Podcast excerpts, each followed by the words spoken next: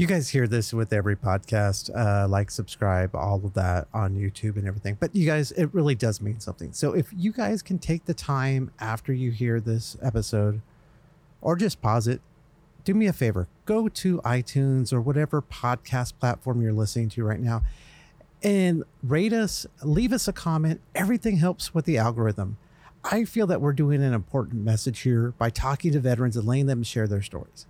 We're not talking to the most out there veterans, some of the big names who get their messages out fairly easy. We're talking to the average guy for the most part. And anything you can do to help us promote the show would help out a lot.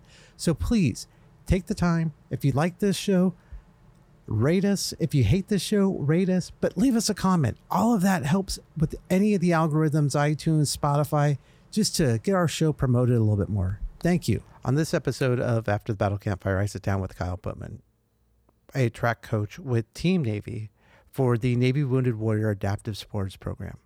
I met Kyle in 2018 when inadvertently he convinced me to try out for track for the DoD Warrior Games. Kyle's been a coach of track since the 90s, but it wasn't until 2013 that he joined Team Navy and has been the track coach there since. We talk about what adaptive sports mean, what it means to him to give back and help with these programs. We go deep into some of his philosophies and we talk about how, in his opinion and mine, how weird it's been in 2020 for not being able to actually attend meets or do 5Ks. So we get into it, and I think you guys will get a lot out of this. Kyle's the first non veteran that we're going to have on on this show. And I think it's important that we talk to the people who support the veteran community.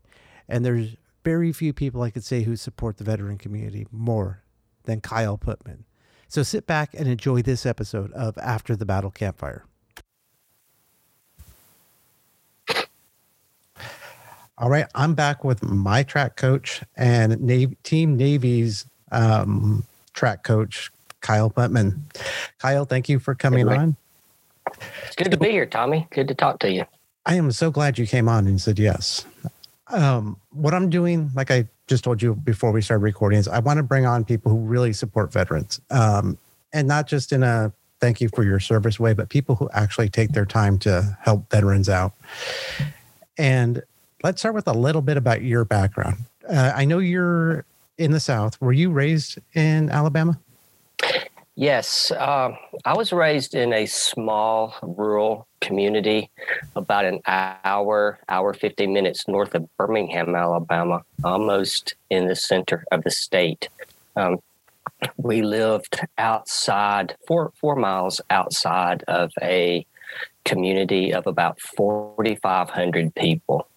So, for the most part, the kids I started to first grade with were the kids that I graduated high school with. Um, I think there was like 73, 75, something like that of us. So it's a little tight knit little community. Um, and like you said, in the South, and it's uh, close to where I live now. I live in the Birmingham metropolitan area, um, which that encompasses about a million, a million and a quarter population.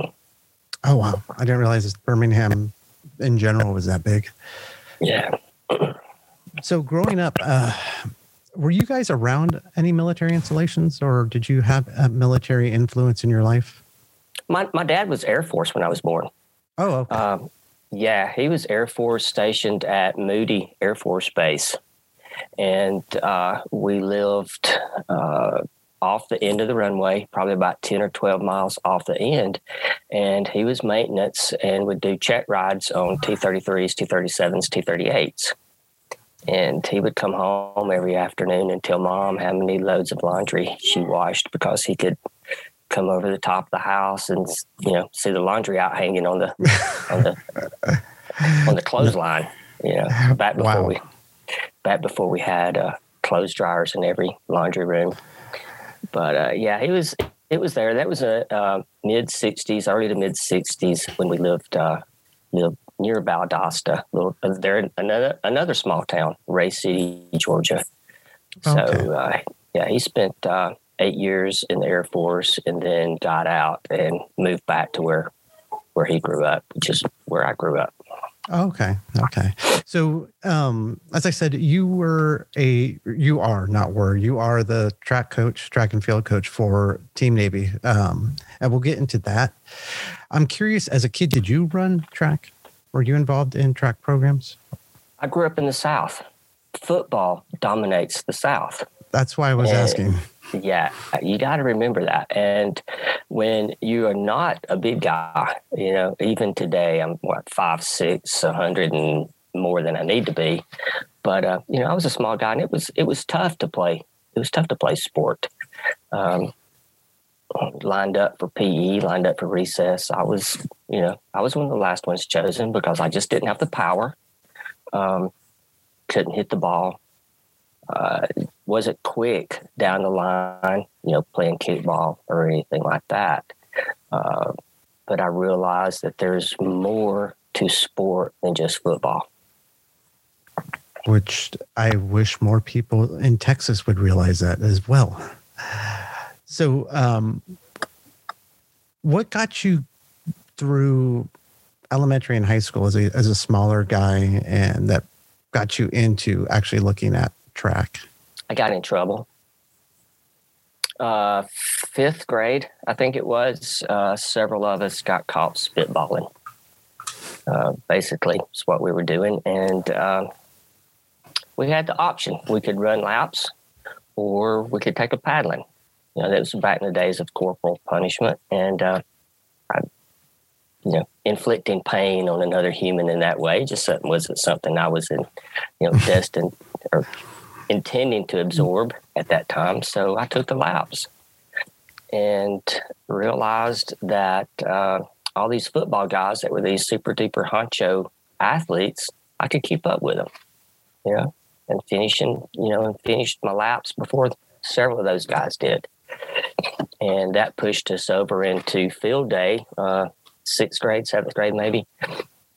I had this track uh, 12, 16 laps to a mile, you know, that the track coach had chalked or the, the PE, the PE teacher had chalked out. And, you know, so we started run the mile, run the mile for, for field day, you know, and I finished well. I finished well there also. So when you got into high school, I'm assuming your elementary school didn't have a, a track team. No. But when you got into high school, did you look into joining the track team? Not really. Uh, there again, um, high school program, probably 35 guys on the football team. And track was more or less an extension of spring training. Uh, you know, the guys on the line, linebackers through the shot and the discus, and the running backs were all sprinters. And that was, you know, pretty much it. Uh, my high school did not have uh, cross country. We did not have baseball. You know, oh, for, wow. for guys guys sports, we had uh, football, basketball, and then, as I said, you know, just a token track program. Uh, you know, and that, that's not saying anything bad about it. That's just the way the, the environment was. Everything in Alabama was that way. Um, about that time, uh, Title IX jumped out. Um, and then more opportunity for women became on board or became available. And I think that really helped spark a lot more interaction with uh, with high school athletes being able to get into you know get into sport. and it, it's helped. You know, um, Title IX has helped not only the females uh, getting involved in sport, but males too, because you know we got people can say, hey, if they can do it, I can do it. You know, yeah. so I think now my high school offers uh, golf, cross country, track, swimming, uh, with girls basketball, guys basketball. You know, it's all across the board. Oh wow! I didn't realize it. It really did open up a lot of things. Then yeah. So when did you actually start competing in track or Uh, you know, I was running by, you know, on my own a little bit off and on. Uh, I think the buzzword that all the kids use now is gap year. You know, you uh, finish high school and you take a year before you get into college. Well, my gap year turned into like three or four or five. And uh, during that time, I was running, competing in road races, um, taking classes at a junior college, and was uh, hanging out with a, a, kid that was on the tennis team, and she was recruited to a NAIA school and convinced me to go down and talk to the cross country coach there because, you know, with NCAA requirements, I had no eligibility left because of my age. Oh, okay. But with NAIA, I could still have uh, some eligibility. So I went down there to uh, to run and get my my four year degree started. So you were. Used, oh, go ahead. Uh, so you know, I go down there and uh, burn up my eligibility, and then come back to town to finish my degree. So you um you were more of a distance runner at that time then. Yes, yes, definitely so. Um, you know, now it's all about the marathon, people wanting to compete in the marathon to collect a medal or go do a vacation or, you know, something along those lines. But back in the early 80s, mid 80s, it was uh, you know, guys were competitive. You you went out and you ran a marathon to see just how fast you could you could knock it out. Oh wow! And to uh, you know to line up against the guy next to you or your training partner or your friend and just outrun them. You know, so I I do in that regard come from a competitive background. I bring a competitive uh, feel to the sport. So, were you doing um, marathons, or were you just five, 10K type stuff? We did the range. Um, anything from five, 10, and marathon. There were no half marathons back then. Uh, I think we had uh, in West Virginia, there was one on the East Coast, and then Philadelphia had the Distance Classic. And for the most part, that was the only you know big name half marathons around. Uh, there was one in the Birmingham area. Uh, that was it. Uh, now, you know, there's probably as many half marathons as there are 5Ks. Oh, wow. Wow. So I would be remiss not to ask. So when you got out of high school, did the military ever pop on your radar as something that you wanted to look into? I think the military intimidated me. Uh, the National Guard came through, and the uh, the unit in my hometown were involved with tank armored uh, armored vehicles, tanks and stuff. And one of the guys commented on my size and how well I would fit inside a tank. that that just didn't appeal to me. And no, I, I don't. I don't that, blame you that comment that that guy made it was it, it just turned me off of from the military um, you know and being an air force guy uh, from my dad on my you know following his footsteps i've always had a fascination with aviation you know i've always been a enjoy visiting aircraft museums and, and whatnot you know and I, I look back and if, if i'd applied myself a little stronger in high school maybe I could have gone that route, but you know, I just don't know. Well, I think what you're doing now is just as important as if you would have gone in in the what I'm guessing would have been the late 70s, early 80s. So thank you for that. Now, speaking of which, is um, as you finish college, do you go into track and field and coaching right away, or? Yes, Yes, uh, University of Alabama, Birmingham, UAB. Uh, I was able to become assistant track and field coach in the late 80s there. Um, and that's where I, you know, collegiately, it, the, the high performance, there again, high performance athletes is who I enjoy uh, working with. And um, was on staff there, rolled around for a few years And, you know, we talked about the good things that Title IX has done and football in the South. And those two things collided here in Birmingham in the early 90s when football was started at UAB.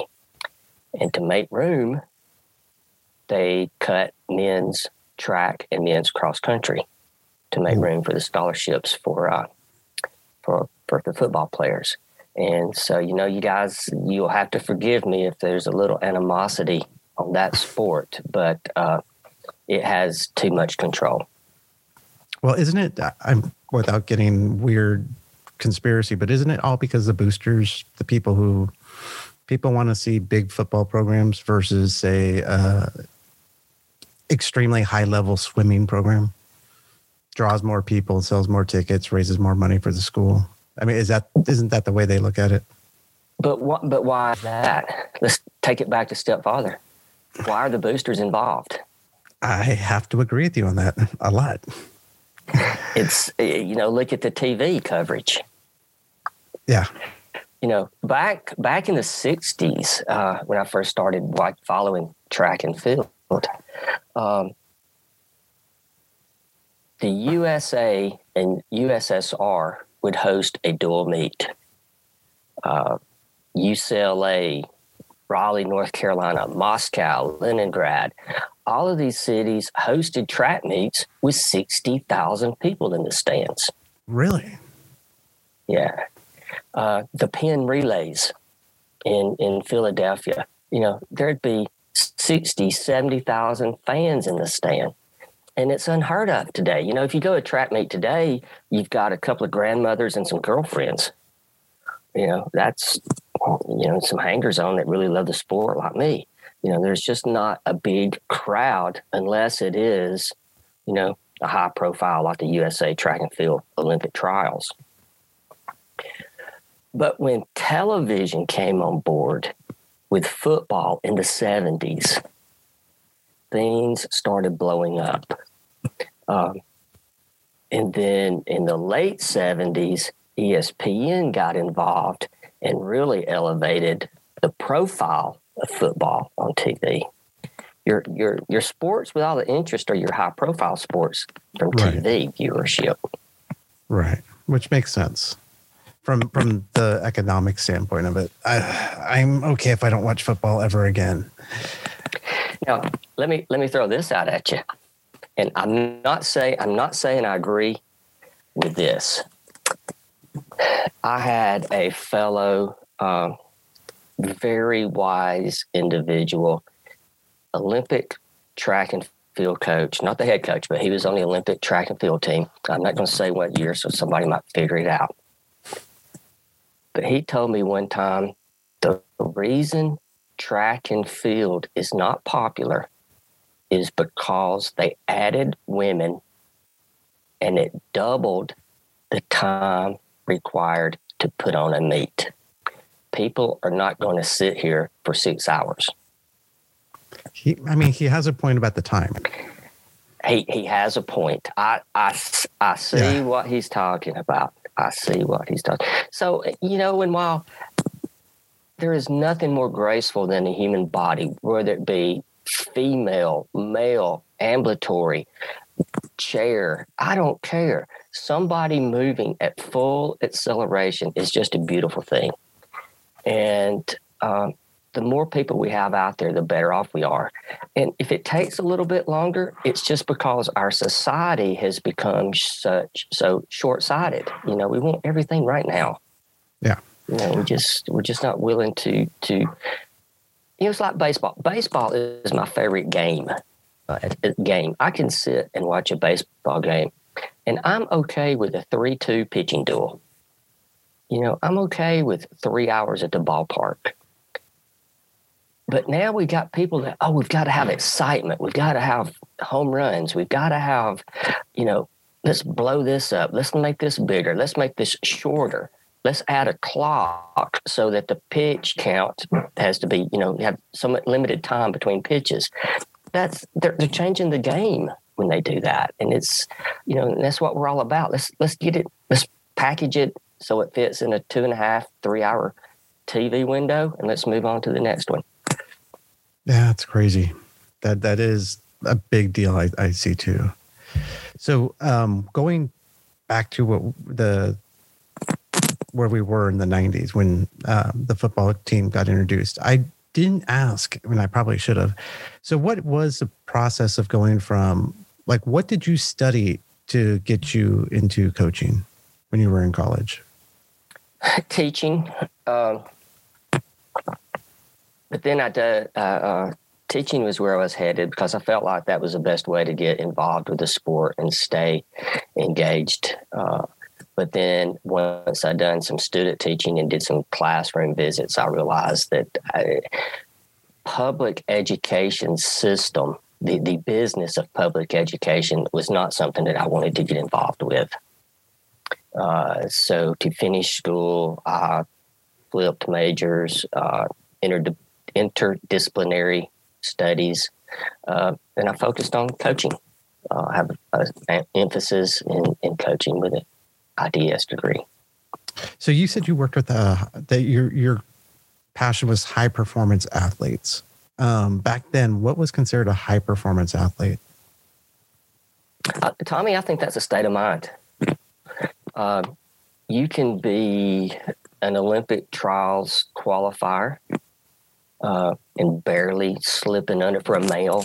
Let's say you're a 220 marathon or a 30 minute 10K. Uh, 245 for the girls at the marathon. Um, you know, that could be high performance, but you could also be 50 years old with that same mindset of wanting to do that same quality of work and run three hours for a marathon. You know, to me, that is just as, you know, that is just as high performance as, you know, as someone that's going to stand on a podium in and Tokyo if, that gets to happen. Oh wow, I, I like that that that way of thinking for sure. So after uh, you left the university and coaching there when they shut down the program, did you guys have any recourse at all to try to keep the track and field program? No, there was at that point in time there was there was no need, and and that that was the same time that I met uh, my future wife, and looking at plans for the future and housing and starting families and that sort of thing. And you know, and I, I did. I, I, left. I left the coaching profession for a while. Um, the reason I did not pursue the track and field program in high school is because I was working in the afternoons at a, at a used car lot, uh, just doing whatever had to be done that a you know 15, 16 year old kid to do. And, um, and so when, when I left, when I left UAB, I got involved with rental cars. So I spent a decade in the rental car industry doing that. that. Sounds a little soul crushing. Eh, you know, but like I said, it, it, was it was some philosophical differences going on in my head as far as what I wanted to do, and I knew that to be successful at the collegiate level required a lot of relocation. And at that point in time, I was just not, I was just not willing to do that. Oh, okay. So you said for about a decade. So I'm, I'm assuming that that brings you into like the early 2000s. Yeah. Um, we have three children. Uh, the youngest two uh, were born with uh, a genetic disorder. Uh, resembles uh, cerebral palsy, and they require a little bit more assistance than the typical kids. Um, and 2005, uh, I think that's the right year, uh, we looked at the family dynamic and decided that you know someone needed to be a primary caregiver, so to speak. Uh, my wife has been very fortunate. She is in her 36th year with the same company. Oh, so wow. she is very tenured, very blessed in that regard. Uh, the rental car industry was going through some upheaval. It was post 9 11. People were not traveling as much. Um, and the industry was takeovers, buyouts, and all the big guns were merging. Um, and it was just not, you know, it was not pleasant. It was not comfortable to go to work every day. And those two factors, her longevity and my unhappiness, I was the one voted off the island. Uh, so I, I came home um, and would look around the house, take the kids to school, you know, get them dropped off or whatever, and would get home and realize I've got six hours to kill. You know, so I upped my training again uh, started coaching some of my peers, uh, then got back engaged in the sport at that time. So let's on jump a, back on a professional level. Right. Let's jump back a little bit because you had mentioned that uh, you guys were the, the, rental industry was hit pretty hard after post, after 9-11 let's talk about that what was 9-11 like for you in alabama I was a fleet manager for one of the big rental car firms. Uh, I think we had like 1,500, 1,600 uh, automobiles. Uh, it was my job to make sure they were all in a safe, rentable, clean condition.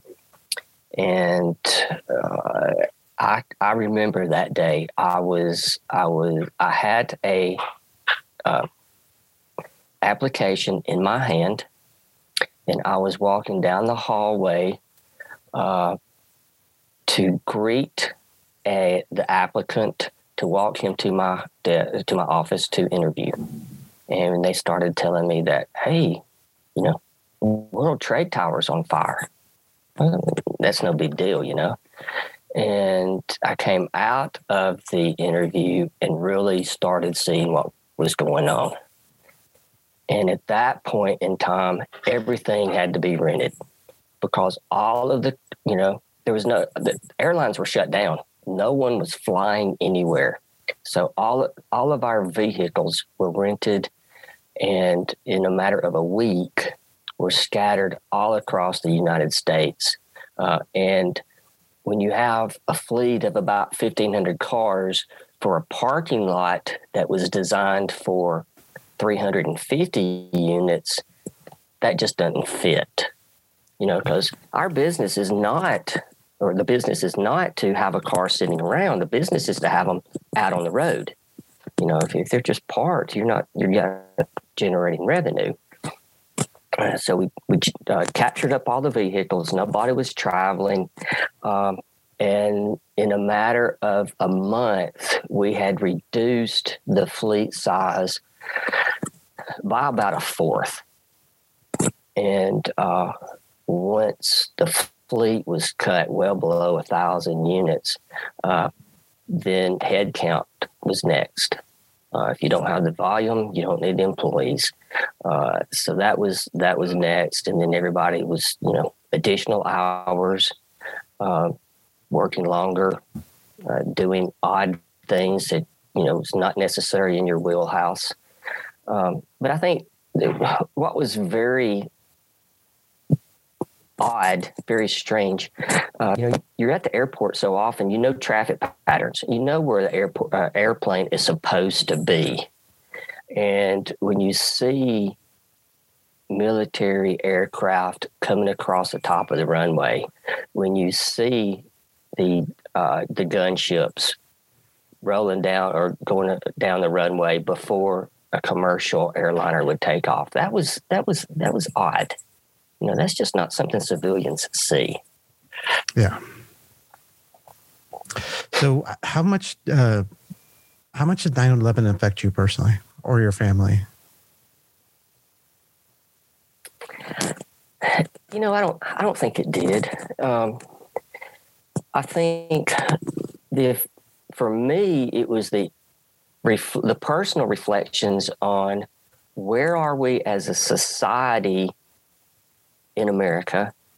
where are we as a society worldwide, and how do we treat our fellow man? You know, just because your philosophies and my philosophies don't uh, don't align doesn't mean that we can't work out our differences. And uh, you know, that's and I, I, still struggle with that. You know, there's, you know, if if I disagree with you about what what to have for lunch, we can work that out. You know, we can get still get in the same car and we can drive to a restaurant. You know, and still we may have a variety of, of options to order that we're both happy, even though we're, you know, neither one at the restaurant of our choosing. And it and it's like that. Uh, you know, it's like that with with diplomacy. You know, we we, we get guys uh, with opposing viewpoints, and they can't go to the table and sit and share, you know, what, what they have, their their thought processes and, and, and their their lifestyles and their philosophies. It's my way or no way. And I right. don't I don't I don't think that's right. So as a as a war kicked off, um, and first with Afghanistan, then with Iraq, when did you start noticing um, the the different branches and wanting to support or somehow be involved with veterans? Are you asking how, how I got involved with the Navy? Yeah, just or uh, or, did, or were you do or were you doing anything prior to that locally? We are very we are very fortunate. Um, about a half a mile from my house is uh, the Lakeshore Foundation. It is a Olympic and Paralympic training site, one of 13 in the United States. Um, in addition to that, it offers uh, uh, rehab and recreation and sport opportunities for people with disabilities. Uh, my two younger kids do have qualifying conditions, and so our family is that's our gym. You know, that's that's that's where we do our stuff. And when some of the uh, the people in the building found out my background, they invited me to get involved with the youth development program, the youth track and field team, which I did. Um, and then a couple of years later, my youngest, my son, decided he wanted to participate, and you know that was that was a blast. Uh, my wife is a, a, recreational runner. Our oldest daughter competed collegiately, uh, and then when the youngest, when our son decided that he, I want to do that. You know, I want to get involved with track. You know, that was that was a blast. So, getting to work with him and his peers, his friends, um, got me involved with adaptive athletes. You know, that was my first inclusion with adaptive sport. Um, so, can you? And, um, oh, I was just going to ask, could you give a little insight to what the Paralympics is? Because I know you mentioned the Paralympics and the Olympics. Yeah, just for Paral- people who don't know. Paralympics is sport for people with physical disabilities. Um, visually impaired athletes, uh, spina bifida, uh, cerebral palsy athletes, uh, amputees, so people with physical disabilities, and, which is highly different from Special Olympics, which was founded uh, by the Shrivers and the Kennedys, Ethel Kennedy, uh, in the 70s uh, for spe- uh, the Special Olympics for people with phys- uh, mental challenges. Uh, so it is very, very different. Um, the Paralympics can well, the Paralympics can be traced back to uh, post-war in England, 1948, when Dr. Guttmann in London was using movement to assist in the rehab of British pilots that uh, had suffered uh, spinal cord injuries crash landing. Oh uh, wow! He was he was the first that really really championed that. Uh, the way that you know before then, you know, if somebody had a spinal cord injury, you just stuck them in a chair in a corner somewhere. You know, and he was really the first that got that got people moving as part of their rehab. And then uh, 1948, he had he hosted a competition, and then in 1960, uh, it was an international competition held for the first time in Rome uh, in the weeks following uh, the Olympic Games. And then in 1988, the first time that the International Olympic Committee and the International Paralympic Committee joined together to host the games. That was in Seoul, South Korea. So did so they fall under the Olympic umbrella then? In a, in a... They do now. Okay. In fact, uh, the middle of last year, the U.S. Olympic Committee rebranded itself to the International Olympic and Paralympic Committee. So oh, wow. yes, it is under the same umbrella. And so these are, uh, to trying to phrase this right, these are the adaptive ath- quality athlete or adaptive athletes of Olympic skills. Had they not been in that, I trying to say this right. Basically, they're the equivalent of the non-adaptive athletes. The the in terms of their skill set, they're yes. the best of. Yeah, the best of the best. Yeah, the best of the best. The high performance minded individuals. So, as you start training your son and his peers, um, are you now so are you are you learning about adaptive sports at that point in time as you teach? Or are you uh, did you already know a lot about the adaptive programs? No i didn't know as much as i do now. And and even even with able-bodied sports you, you don't know it all you're always looking and reading uh, you know i have my wife gets irritated at me with Amazon showing up every day with two or three books. uh, I'm constantly researching the sport, the history of the sport, and you know the the, the studies on how to be better and, and the the current training methods and how to do this and how to do that and what works here and you know you're constantly but in, in the in the scheme of things tommy it's all about movement you know we make it complex a lot of times um, and in our sport, you know, it's it's how do we get how do we get this ball to fly as far as possible? You know, and and, and you're demonstrating the, the, shot. shot. Yeah, demonstrating the shot. And we get in the ring and we spin and we glide and we hurl and we do this and we do that and we dance and we tap tap and flip out and but if you break it down, it's ballistics. You know, you accelerate the implement as quickly as you can and launch it at a 45 degree angle with as much force and velocity behind it as, as possible. That's that's all we're trying to do.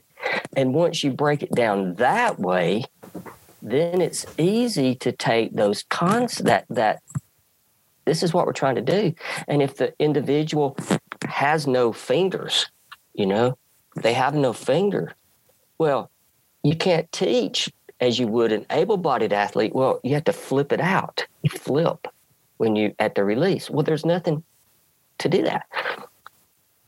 So let's just break it down to the simple steps of you release the ball with as much force as you can at a 45 degree angle.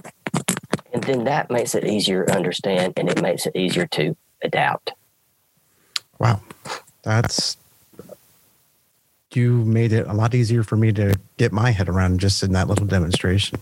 So, um, had you been at that point in time? What year was this that you started working with your son, roughly? Uh, he came in a little bit later. I think uh, my first year in with the adaptive sport was 2006. Okay, so I know I went through my thing and ended up here in Texas in 2007, and the Center for the Intrepid is where a lot of the amputees were being sent. I specifically remember an Army First Sergeant I met probably two weeks after he had gotten blown up and lost his leg, within three months, he was running, uh, practicing for a marathon. At, at the same time, I remember growing up and doing these uh, cross country trips with my neighbor, uh, going to Kalamazoo, Michigan, where we would see uh, her brother and or her her and her brother would see their grandfather, who old time farmer, had lost I think one leg and a hand due to diabetes and the contraptions that he wore at that time back in the 70s and 80s were uh, to say the least barely mobile. And he had the old uh, finger claw version of a hand unlike now. So have you noticed just how, the pace of which these adapt that these prosthetics are changing uh, amputees lives? Oh when it definitely. comes to sport yes not only in terms of sport, but just in everyday life. Just being able to, uh, uh,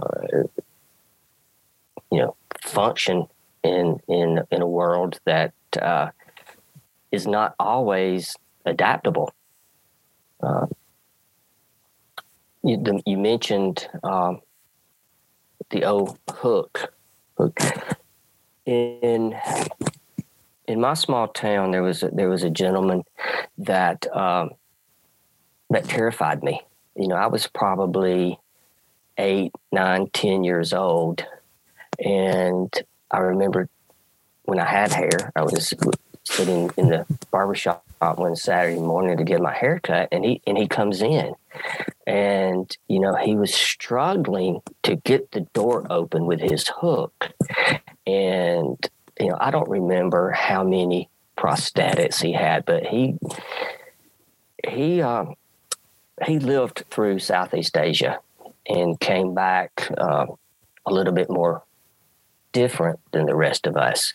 And I can remember being at that age and being almost scared. that's the right word, because you just I didn't see people like there. Those you know people with prosthetics, people with with disabilities were just not common. But I am so thankful that my kids, uh, my family, my friends, you know, we're not terrified by that anymore. You know, we grow up. My kids have grown up. Sure, they have all their fingers, they have all their toes, but they're still a little bit slower and, you know, they're, they're looked at strangely at times. But as far as being accepted, oh man, they are, you know, they and their peers are in the military wounded and and you know, you know people with traffic accidents and industrial accidents uh,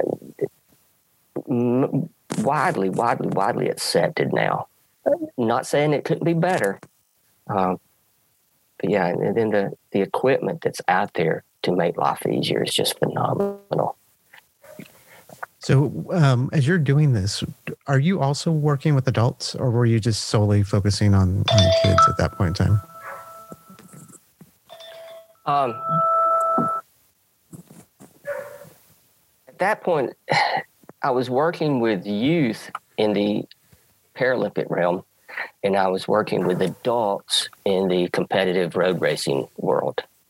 Uh, that was mid 2000s I guess, uh, up to about 2010 along okay. those lines. Yeah. And then so, uh, it just so happened. Oh, go ahead.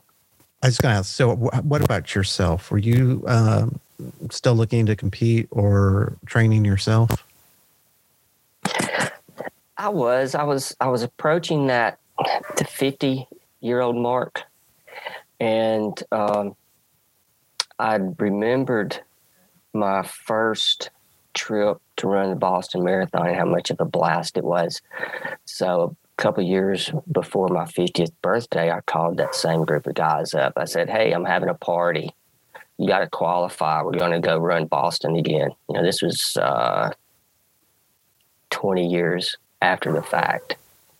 And so right before I turned 50, I was putting I was putting in more volume then than I was in college uh, and I was more healthy than I was in college because I didn't realize back then uh, the concepts of training as I do now. Uh, the active recovery phases, the hard, easy days, structure, and when to go hard, when to back off, uh, filling your body out. I didn't, I didn't know that. You know, uh, it's taken me a while to uh, to put all those pieces together, but I feel pretty confident in my basic program now. But you know, like I said, I'm always tweaking, always uh, changing things up for athletes. But uh, my, I, I looked at that. My finest, not my fastest, but my finest marathon, the best experience I've ever had on the on the course was 2011 Boston Marathon. And I ran uh, 315 that day and negative split the course. I was a minute faster over the back half that I was the first half. And if you know anything about that course, it's it's not an easy that's, course. That's not easy. So let's go ahead and get into at some point in time. Um, the Warrior Games started. I don't know. I've never asked you how long you were with the, with Team Navy. I want to say it was 2010. I did a camp in 2013. I think the game started in 2010. Uh, December 2013, I did a camp. Um, there was an individual that was a contractor here in Birmingham. That was living here in Birmingham, uh, contractor with some of the providers, and she was working with Team Navy, and asked if I would be interested in in working with a with a track program. And I said, you know, let's give it a shot. You know, see what these guys are doing. Sure. And um, I guess they like me because they've kept me on this whole time. So you've been around for seven years. Yeah. I don't. I don't so, know if there's there's not many people in the program that's been there as long as I have. So let's talk about your first interaction with the Wounded Warriors, let alone just Team Navy. How how did you find these guys to uh, how receptive were they when you showed up and said hey let's try track did many of them know what they were getting into? Yes. Uh, many of the individuals had been athletes in the past and they were looking for new outlets. Now the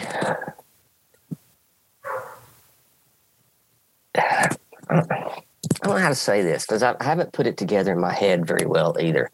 But because we do not have as much of a military presence in war zones, we no longer have amputees as we did in the past.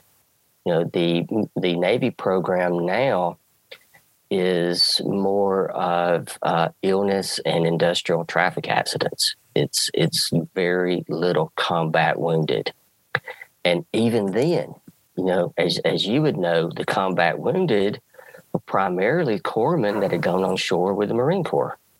Right. You know, those were the guys that were that were taking the hits, uh, and once that uh, era of people have passed through the program, you know, we just don't we just don't have the same uh, injuries as we did then. But but early in the early years, there were more amputees, guys wanting to you know try to run and try to run fast again.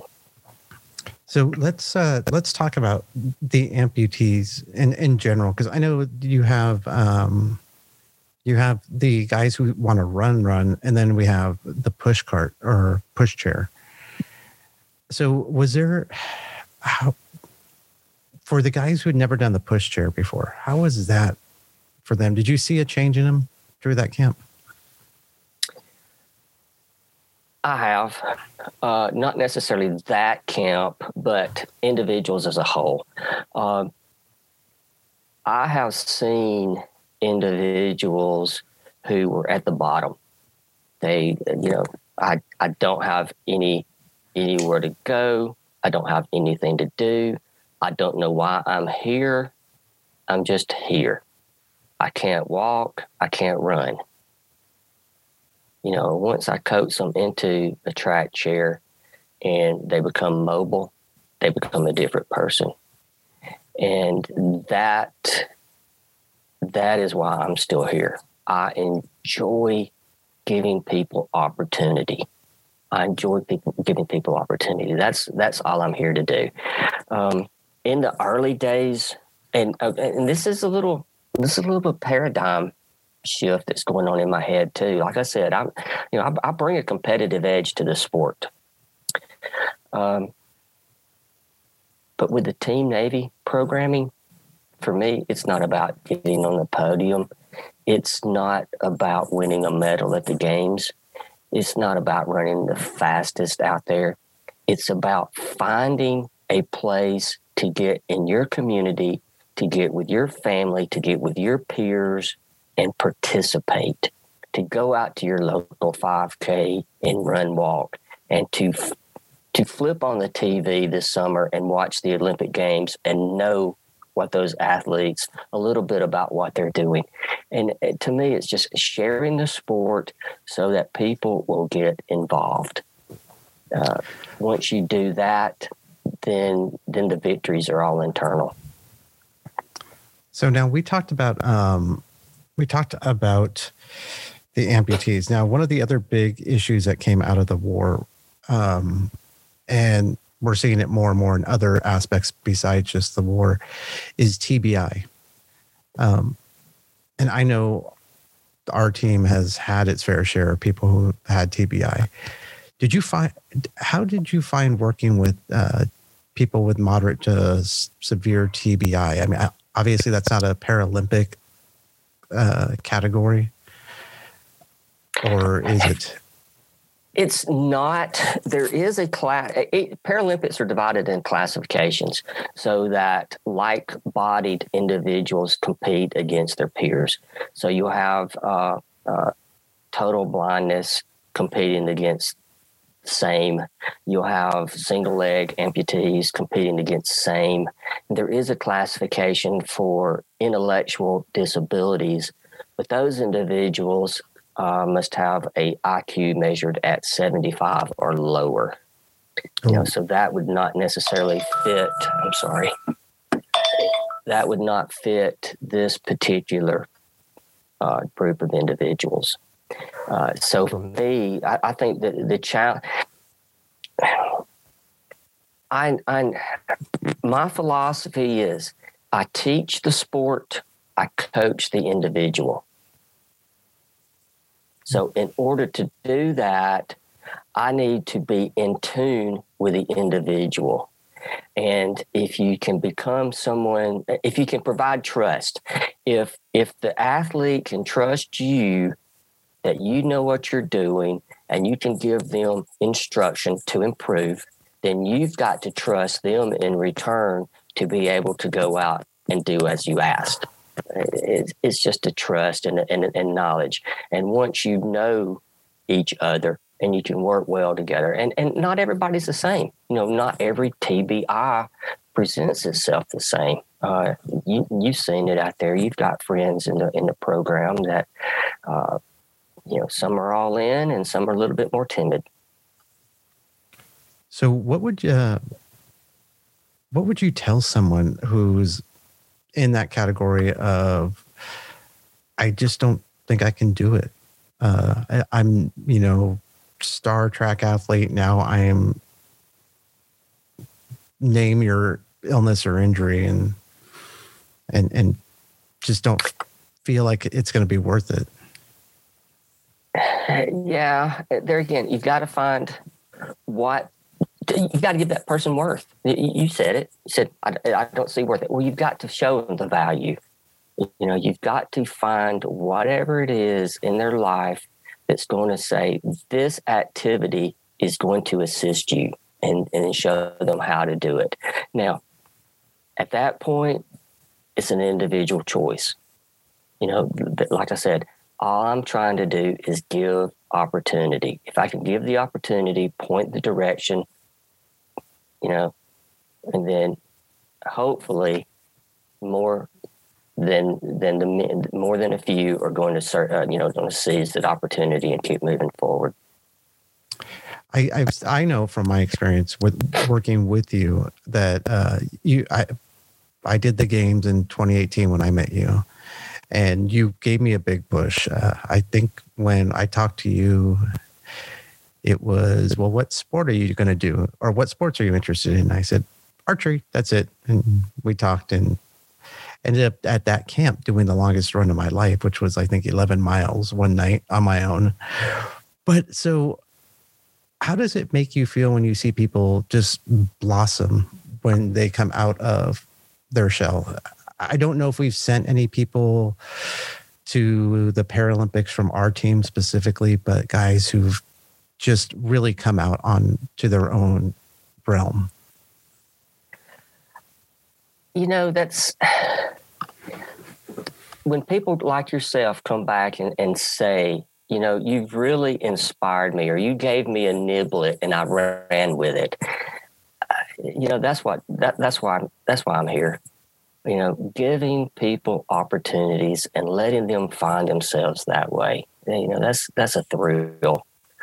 You know, and uh, you know, and like you said with archery, and one of the things in camps that I like to, you know, like to to tell people is sell the attributes of a running program as it lowers the heart rate, which gives you a more steady shot. Will it not? You know, so you got sure. to you got to show how this is beneficial. You know, and that's just one in the shooting sports. You know, the archeries and the and the and the other shooting sports. So, do you foresee, um, and we'll get into 2020 here in a little bit, but do you foresee them adding any other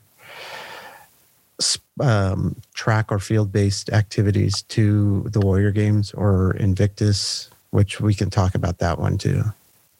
Track and field events, you mean? Yeah.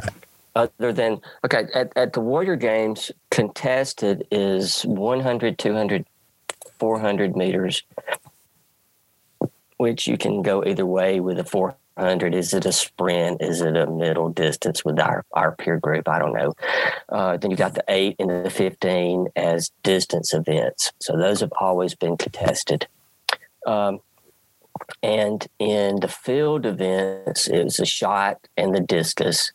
And all of those would be for either uh, able bodied individuals or people that would utilize either a throwing chair or a race chair to compete. Uh, historically, that's those are the those are the events. In 2020, the club throw was to have been introduced. I am going to make the assumption that it will remain for 2021. Uh, it is a Paralympic only event. Not many people have seen it. A throwing club looks like a combination between a bowling pin and a mini baseball bat. And the individual that competes with this are your low functioning CP classes, your class 31s and your class 32s.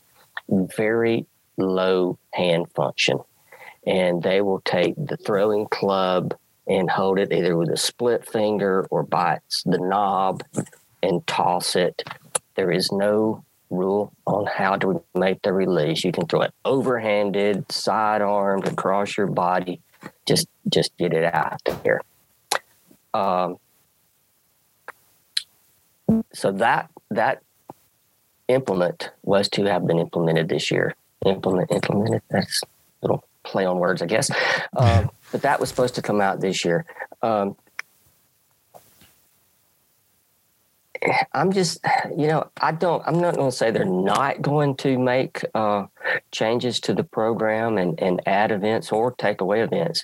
But I would, I would guess if there were to be an event added, it would be the long jump. I would, I would like to see the long jump in the, in the Warrior Games. So what is your, what is your personal background with the field side of track? I didn't ask you that earlier. Oh, I've had to learn it, Tommy. I've I've had to learn it. Um, back in 1990, I think it was, there was a young individual at, uh, at UAB, and I coached him in the decathlon. And he set the school record and was still the, the record holder, of course, when the when the program went away. But Will you I was, remind us was, what The decathlon is 10 events contested over two days. Uh, it starts with a 100 meter. Uh, you got the shot, the disc, the 400 hurdles, the pole vault, high jump, long jump, 1500 meter run. Uh, 10 events and it's stored off of a table. So you don't, you're not necessarily competing in the 100 against your fellow competitor, but your time correlates to a point and those are accumulated per event. So the the point total is what you're trying to to uh, to for your mark is what you're trying to earn your marks on. So you know if you may be a good 100 meter guy, but you're a terrible pole vaulter, well the other guy may flip flop, so you're you know just going to wash out that way. So I I, had my uh, my foray into the um, field events was back then uh, I had to learn learn quite a bit about that. And then over the years, I've just added added to that base. And I mentioned uh, I mentioned the throwing club. I have a lot of experience there as as my son is a class 32 uh, Paralympic classification classified athlete. So he he is eligible for the throwing club. So, so, so I was going to ask you quite a bit. I was going to ask what a C. I think you said CP when you were mentioning cerebral palsy.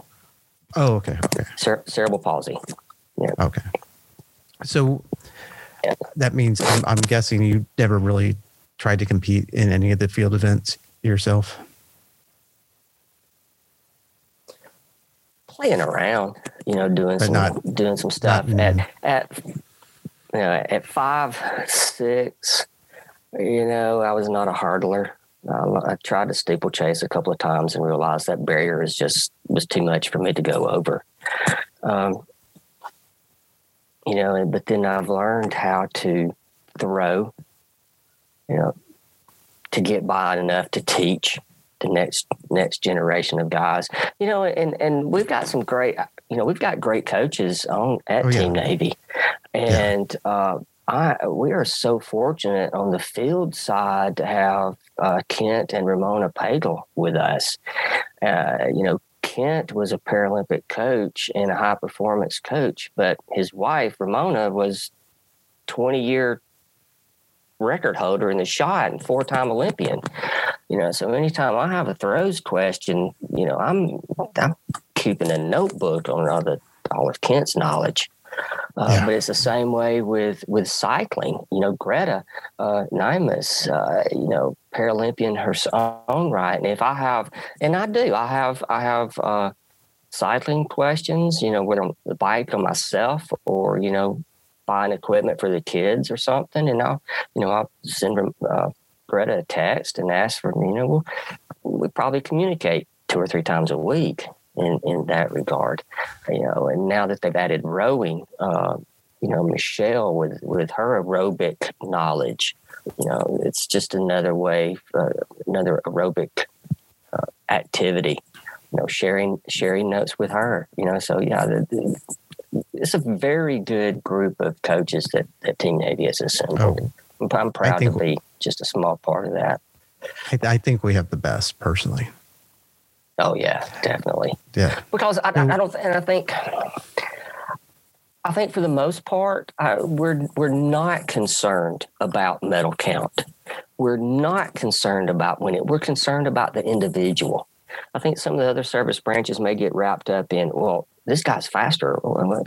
Yeah, but that's not to say when we go to the games, when we go to compete, it's all you know it's all in at that point in time but for me the big picture is getting getting people involved and getting them off their cans and out the door and involved and, and moving so with your experience with the kids team navy what's your what was your impression prior to uh, working with Team Navy and the veterans um, versus now?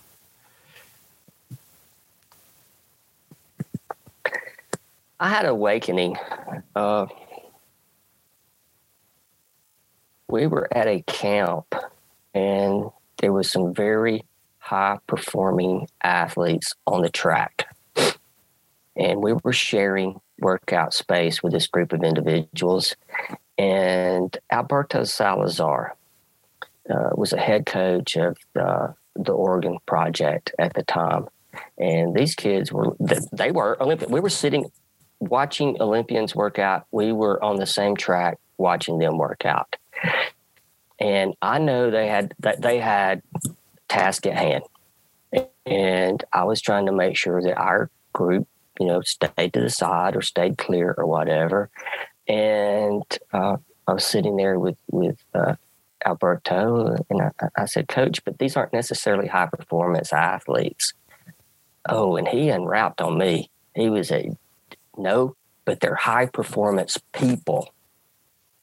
And that is what really, that's when it really came around for me. I think that was 2015 I think is when we had that conversation. And ever since then, that's when I realized it's it's not about winning medals; it's about working with a with an individual. Uh, So, yeah, so so for me, from coming from the adaptive side of uh, from the able-bodied side to the adaptive side, it's it's all about it's high performance people, not necessarily high performance athletes. And you're one of those, Tommy. Oh, thank you. I, I don't feel it sometimes, but thank you so much. So let's get into 2018. Uh, we meet up in Orlando. We do the games. Then 2019, I sit out and we come into what I call the, pardon my French, the shit show year. Um, we being uh, all of us who were at that January camp were probably patient zeros for COVID in our independent regions. Uh, little did we know when we landed that there was a worldwide pandemic starting. So that was the last time all of us were together in uh, the same space, whether it was myself and Jules and Kelly or some of the other people and some of the other coaches and some of the other um, uh, Navy Safe Harbor, Navy Wounded Warrior staff that puts on this whole these camps. When you left, um, and then March, I, I consider March 13th day one of the pandemic in reality. And March hit, we were all scheduled to have our team trials at the end of March. How did you? Ha- I mean, you've been doing this for seven years, seven trials how did you feel missing out or losing that trial? Not being oh, able to was, reconnect was, with everybody. It was more for me personally. It was more than just the trials, because in addition to Team Navy, um, I also have the youth programming for at Lakeshore Foundation, and I have my own coaching program, uh, a nonprofit called the Cahaba Distance Project. And these are athletes that were uh, road racers for the most part. Some uh, some track on occasion, but you know during the summer, I'm on the road practically every weekend, whether it be at a road race, at a Team Navy camp, or with the kids. You know, I'm I'm at a at a track meet or a road race, and it did not happen, and it was so strange being being home on the weekends, you know, being home in the middle of the week. Um, you know, I think every window in my house is unstuck. You know, I think I spent spent a day just going around making sure that everything would open and close, you know, not painted shut. Uh, just odd things like that that you find to occupy your time. But uh, you know, then then my wife. Uh, set up uh, a space downstairs to work. You know, so she has like three different monitors and a laptop going all the time. And, uh, you know, she'll go in and close the door, you know, 7.30, 8 o'clock in the mornings and then come back out, breath of air and, lunchtime, and then you know we we won't see her again till five, and you know it, it's just it's just odd being at the same house and and yet you don't see the people that you're with. Um, but you know, but as far as the Navy goes, uh, you know, we were having conference calls and we were having uh, email chains back and forth on how to select a team because we, we, were going to, under the impression that we were still going to have a games of some sort. Um, so there was, you know, there was some, some discussion on how do we select a team? Do we select a team and uh, and those type of things? And then it was it was not it was disappointing, but it was not surprising when the Warrior games were canceled for San Antonio. Um, I think looking back, definitely it, it, was it was the right thing to do. Uh, but knowing that there are individuals out there that depend on military programming to keep themselves inspired, that that hurt. That hurt, and that's that's the reason. You know, you've I think you've seen my intro uh, discussion a lot of times. I'll I'll ask people, you know, who I want to make a Warrior Games team, you know, and I'll ask for a show of hands, and, and I don't care. I just want you to get involved in the sport and improve.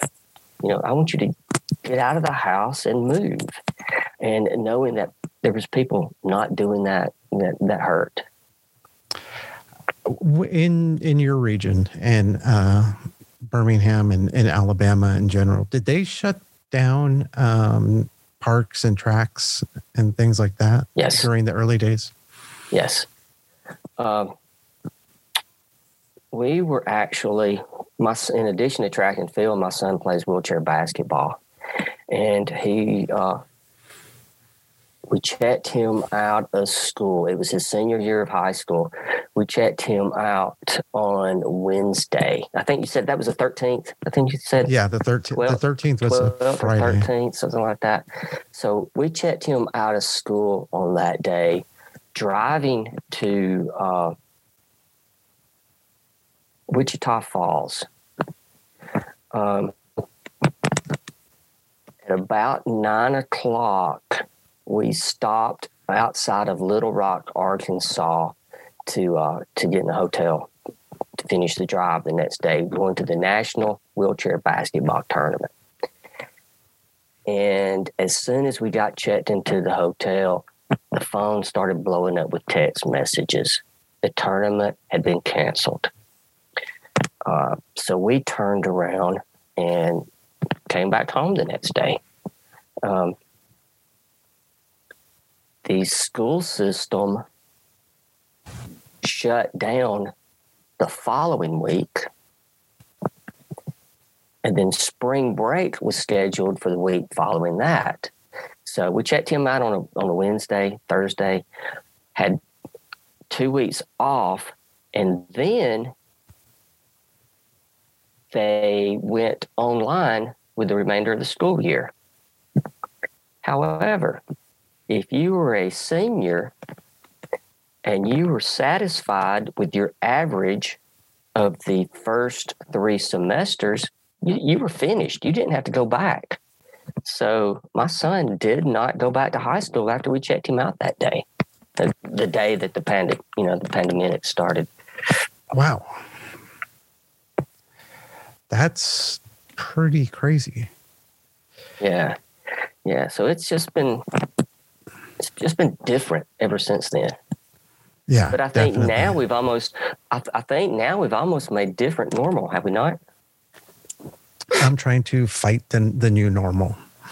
I mean, I, I was fortunate where I live in San Antonio. I literally have the San Antonio River about 200 yards away from my front door. So they never shut down just going out and walking along the river or running along the river.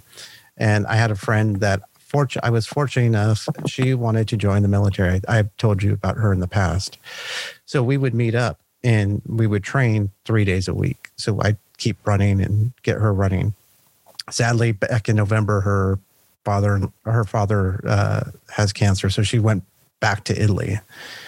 So um, but yeah, I was able to keep that going. But as far as we would do Monday, Wednesday, Fridays, just three to five, two to three miles running. And then on Sundays, we'd meet up at uh, one of the local schools that had a track, university or high school. Well, as soon as the pandemic shut down the schools, for some reason, tracks became a major infection area.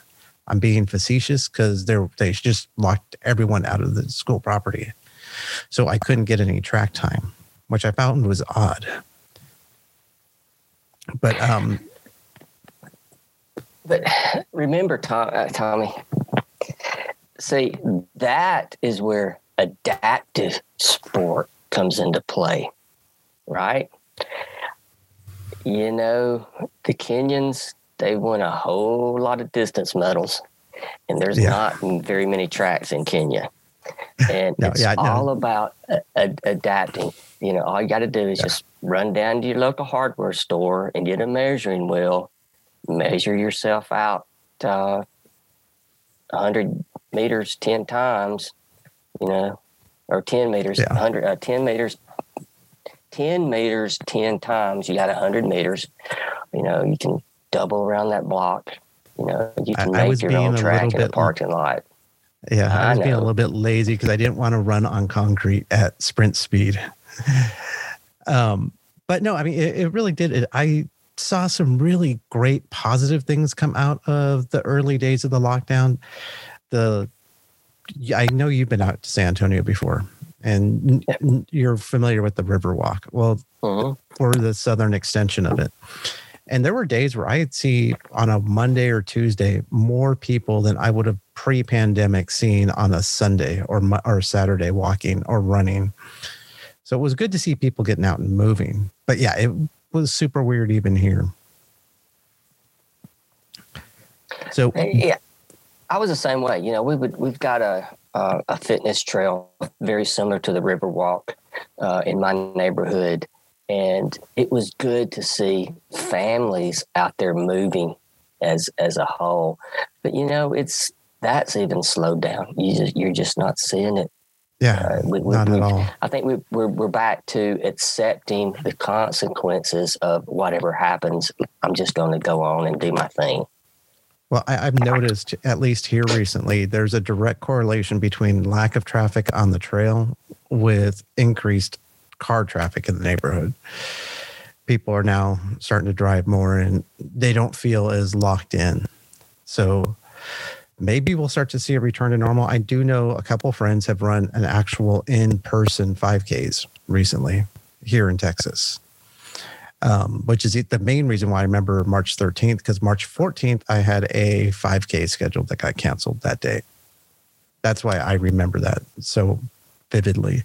Now, this year we were fortunate enough to do, um, and we're still doing uh, these virtual camps, which were great. How have you adapted your other coaching stuff to online or are you still trying to get person or face to face in terms of being able to coach i'm getting face to face the lakeshore uh, summer track program was just totally canceled. There were no adaptive meets held anywhere in the united states last summer.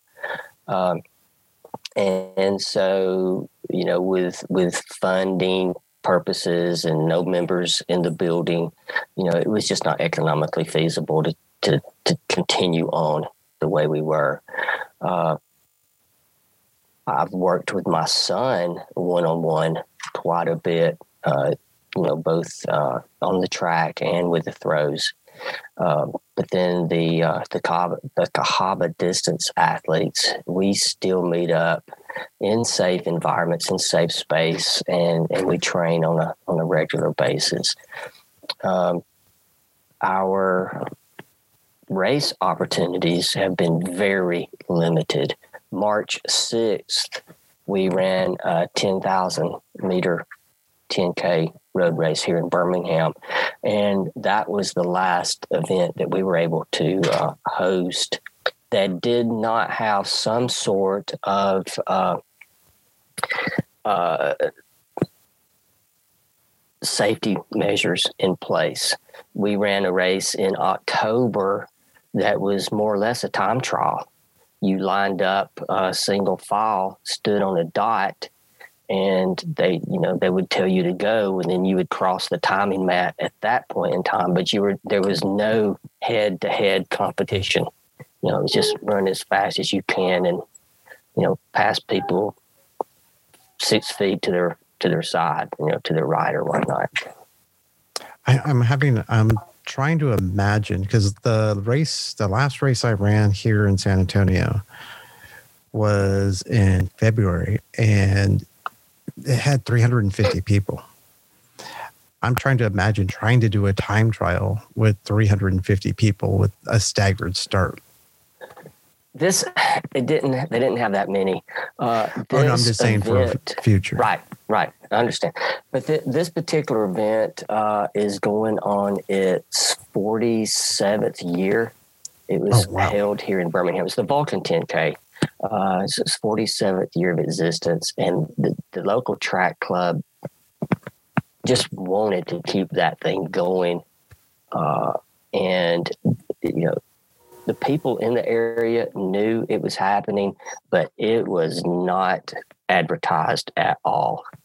Uh, so it was a very, very few, uh, very small turnout. And, you know, there may have been 300 people there, but uh, it, it probably took three, four, five, six minutes to get everybody across the starting line that way. Do you think? Uh, do you think we'll see a return this year to more in-person events? I think we will, but I don't know to what extent. Um, I do not think we're going to see the 1,500, 3,000 person uh, big city marathons. Well, I, we're not going to see that. Uh, but we may see the 100 people marathons in remote locations. Uh, you know, you, you may you may see something along those lines. But yeah, the, the big city marathons are not. I don't think they're going to have. Even Chicago, I had a couple of athletes that were in the uh, uh, Houston Marathon uh, Olympic de- development program. That's supposed to have been January 21st, I think was the date. Uh, so you know that got canceled back during the summer. You know, so even knowing that race was was canceled was was a punch gut gut punch. You know and then boston now has pushed that marathon back to the fall with an announcement this week saying that that may not even happen. Uh, I, I just don't see anything realistically big happening for 2022 maybe 2023 at the earliest depending on how everything gets rolled out. To that, what's your what's your personal feelings on these virtual marathons and virtual races? Virtually, they're not for me. Um, you know, if you want to race somebody, you draw a line across a dirt, draw a line in the dirt across a across a road or whatever. You get behind it. Somebody says go. The First one back is a winner you know for me that's what we've got to do that is that's competition that's what drives me and, and most of the people in, in our training group uh, not saying that we haven't done some virtual things uh, just to keep stimulated and to help out some race directors that have been very good to us who are struggling with revenues. They're struggling to put you know food on the table. You know so we've done some things with them just to help you know just to help out. Yeah, I mean, I, yeah, I do know. Virtual I'm not. A, I, I'm not a fan of virtual races, but I understand. I understand why they're there. But I also think me, that it's a money grab now. I think some people say, "Oh, we, we can put on a race and not even have to spend money to do it," and that's not right. I, I know from my perspective, and along with several of our wounded warrior brethren, who it, again, it's not about making the team, but it's about being around the team that um, makes it hard to even just do some of these virtual camps because you yeah i see you but i can't shoot the crap with you after after practice or and it's just like a virtual race. To me i'm racing against a person who's 10 feet in front of me. And once i pass them i'm racing against a person who's 100 feet in front of me. So that's kind of how i feel about it. Right now um I know the first pin to fall in the Warrior games was the cancellation of Invictus. And we didn't really talk about Invictus. So Invictus took Warrior games to another step up. Have you coached for Invictus?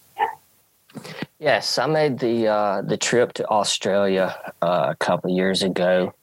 Um, that was uh, you know, just seeing all peoples of the world, militaries of the world come together and knowing that is just not a U.S. thing, that everybody in the world is, is, is suffering uh, with military injured, with illnesses, uh, and just seeing guys and girls get out there and compete and do their best. That was that was really inspiring because I think that the purest form of competition occurred that, that I've ever witnessed occurred at, at, at those games.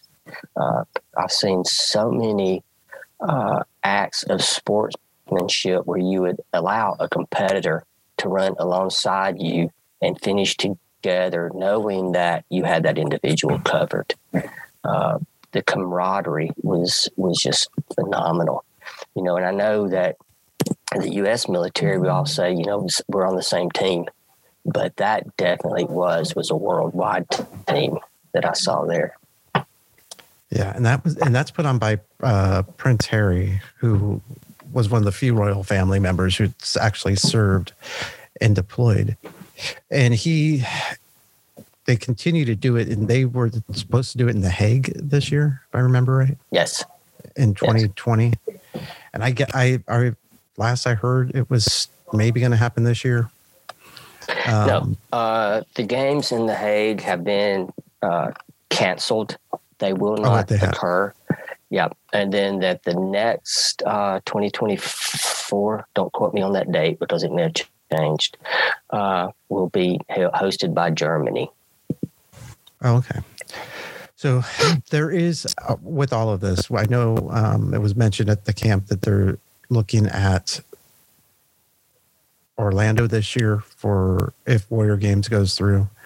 So there is hope. And that's one of the things that, again, I want to bring you on because one, I love you as a coach, but two, you bring a lot of hope for a lot of the guys who didn't think that they could go further.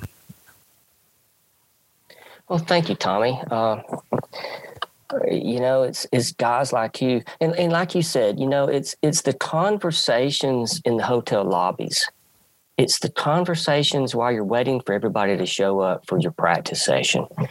Those are the conversations that I enjoy. And you're, you're able to learn the individuals and you're able to really know what takes them and, and, and, and how to help them reach their goals. You know, because I know there's one guy out there, you don't coach him, you manage him. You know, he knows what he's wanting to do. And you know, there's no need to attempt to put him in your in your box. You've got to find his box and just make sure he doesn't hurt himself. You know, and those are those are some of the things that you know that I've learned with with adaptive sport and getting back to your your TBI questioning earlier. But you know, those getting in person and those those side conversations you alluded to, those those are are wonderful. Yeah, it's it's the in between moments I think that are the most important. So to close this out, I got to ask if there's a guy out there watching this or listening to this who's military wounded, uh, car accident, civilian, someone who maybe was athletic or never was, but does see the one thing that no medical professionals are talking about right now is how important uh, being physically fit is, and says, you know, I want to I wanted to make the first steps to start to move. And maybe I need a push chair to do this, or maybe I need just some basic sense of how do I start this? What do you tell them and where would you point them? For track and field, the first place I would look would be uh, teamusa.org.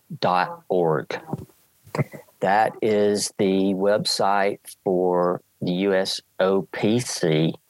Uh, and there is a drop down menu on the left side. It's a little bit difficult to navigate, but there is a drop down menu and it says Paralympic athletes. Uh, if you select that, and then it will open a window that has all of the Paralympic sports. And then you find track and field.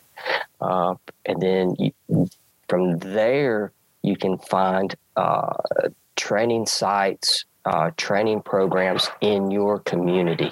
Uh, there will be a listing there uh, that you can go through. Uh, if not, give me a call, give me an email, and I'll be able to point you because, you know, we coaches, we all we know each other, you know, around the country, so we can put you in some place in your community that can that can get you started.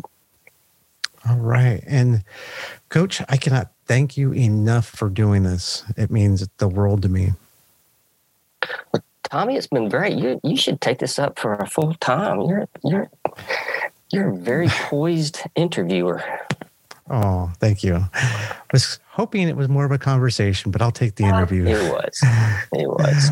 All right. I'm going to stop the recording. Thank you so much for listening. And I hope you can follow us on social.